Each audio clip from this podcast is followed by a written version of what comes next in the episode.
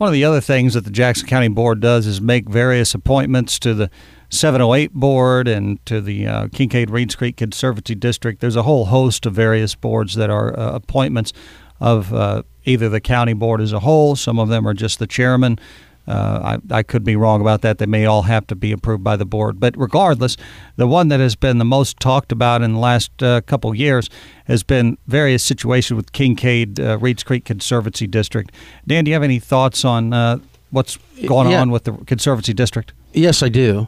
Uh, we have a problem out there because the county board gets to uh, select two or three board members, and uh, of course the, the the party that controls the county board gets to pick who they want.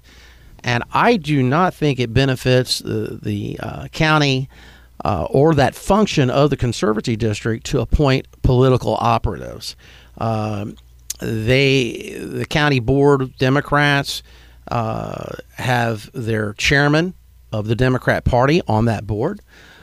I will share with you that if the Republicans ever are in control of the board, there will never be a political operative on such board ever. Bad, not good. And uh, we at uh, sure two years back, we tried to get together with Democrats and voted to have uh, new people appointed to that board, and it was voted for at the county board level, and with both Democrats and Republicans, and it was stopped at by that chairman at that time, who has left since since the uh, fiasco at the conservancy di- district, A- and we appointed someone, and we were told that's not going to work because the uh, Democrat Party did not want that person on there, even though that person was a Democrat. So, I I think the board together needs to make those decisions. It shouldn't be just the chairman that makes those appointments. Those people that are elected by uh, the people of Jackson County need to have. Uh, uh, be in the process to pick qualified people to serve there.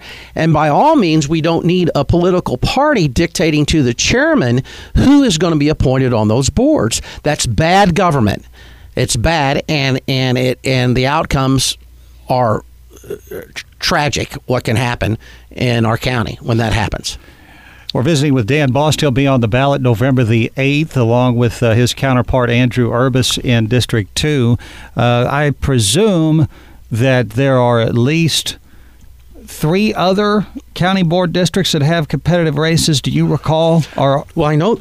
I know that one, there's just two Republicans. I think the same thing in Carbondale in four and possibly th- three, which is Murphy's Brown Carbondale, but they stretched it over there. So there's a couple, couple. Uh, there's one that there's no challengers of Democrats in one, and then there's other ones in the Carbondale district that there's no challengers. One more challenger in five, Navarrete Kang, Republican, running, uh, and five against the Democrats there, and then in one, the two Republican candidates are uh, Tanya Knust and Jan Phillips. Uh, so we're probably going to, even if we win all our seats, we're still going to be reduced a seat. But we have good candidates running uh, for county clerk uh, uh, and the uh, regional superintendent of schools and uh, some judges that are running. So we just need to be building towards that more balanced government in Jackson County, which is going to serve citizens of Jackson County much better. if people want to reach out to you, how should they do that if they ever have a question about county concerns? Call me at 618 303 2382. Just give me a call. You can text me too. Another issue that I know that you kept a very close eye on, we referenced it earlier in our conversation, was the uh, creation of new county board district maps in Jackson County. This is something that I've uh, complained about vocally at the local level, at the state level. Sheila Simon and I co authored a letter to the editor about the um, abhorrent way that uh, maps are drawn at the state level. Uh, I spoke out against the fact that these particular maps that were drawn I thought were overly partisan. Uh, I know you want to share some thoughts about it. Well, every 10 years, we get to redraw maps in the counties and, and, and across the state. If we were in a perfect world, uh, both Democrats, Republicans, Independents, uh, even the other parties would come together and work out a map that is fair with regards to the citizen makeup in their county. Uh, we had that opportunity. Uh, before the census even came out, the county Democrat county board chairman at the time, uh, without any committee formed at the county board level, uh, came in and said, "We have a map. This is the, this is the map we're going to go." No, uh, no notification. Uh, it was just here it is. Myself and and the county clerk and another person. This is the map we're going to draw. Well, the Republicans said, no, that's that's not right. We need to sit down at the table and work out a map that's fair. And we we challenged it in court. Well, as we progressed, the the census did come out before we got the ruling from we the got court. the ruling from the court, and then they changed it again, and uh, we ran out of time, ran out of money, and we thought there would be when we took it to court that there would be uh, our heads and we'd all sit down and and uh, say, okay, let's work out something better for Jackson County. I mean, it got pa- theirs got passed, and it got passed after we lost population in Jackson County, and the biggest loss of population from Carbondale. But the maps they drew gave Carbondale more power over the county. Now that's not that's not that's not the way to run things.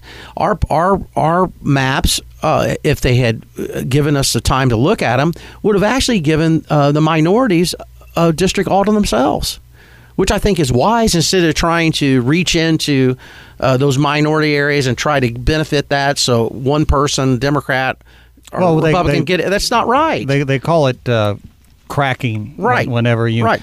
essentially for political purposes you Right. uh, segregate a group of voters across a variety of districts, you dilute their voice uh, in order to essentially spread that voting block around to a variety of different districts. That's correct. So we've got we've got a, a map that is not respective of the citizens of Jackson County. That's what we're dealing with right now. Now, uh, you know, that's the last thing that took place, and and that's why, you know, we shouldn't be giving power to a population where they're making decisions over there where people are leaving. That you know, pretty soon if that's if that's controlling everything, they're all going to be leaving, and so. Uh, and but it's a it's about it's about the control of power. Now, currently, up until the election, we have another issue with regards to the voter rolls that I'd like to share when Oh. we get a chance. Yeah, well, fill us in on what's going on with the voter rolls. Okay, so as you all know, in Jackson County and across the state of Illinois, you received a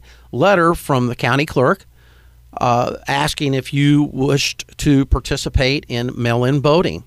Uh, everybody got one, uh, and you can choose to uh, request a mail-in ballot, and you can vote. That's a change from the previous election. Uh, so they sent out a letter to all of uh, known registered voters in Jackson County, and uh, w- and then when those people at, request for a ballot, they can send it back and they can vote uh, at a starting date uh, prior to the election, which has already started. The Republican Party uh,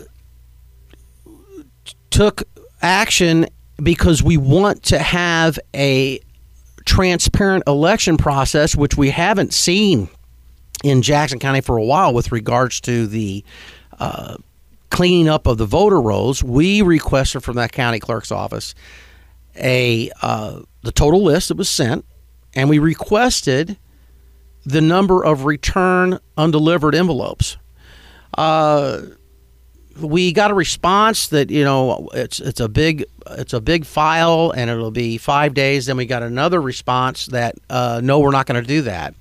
Uh, From and after filing after, after after after we filed a FOIA Freedom of Information Act request on those two requests, and then after us pressuring uh, the uh, legal counsel there that you know if you are not going to give us this, you need to state why within within the FOIA statutes.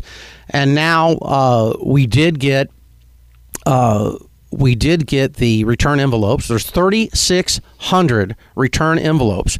Now, if Jackson County is 51,000 people, there's probably only like 34,000 people or whatever that vote, or or some 30,000 figure. But 3,600 of those letters that were sent were returned undelivered, and we requested those so we could, and we've asked the county clerk's office to suspend those names and they can vote provisionally but suspend them because they could be deceased. They could have moved to you know another country. They could have moved to another state. And we just need our election process to be fair and transparent.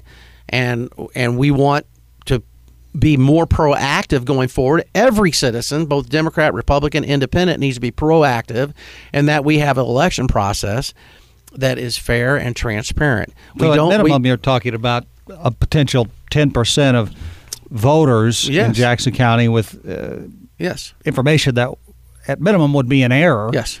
And uh, at most, these folks could be, like you said, deceased or moved to some other county and no longer be an eligible voter. Well, we, we requested that uh, over a month and a half ago, and we finally started getting it. And we're, we're, we're looking at that now. We're also getting the uh, the list of returns who are wanting to vote by mail so we can check it off.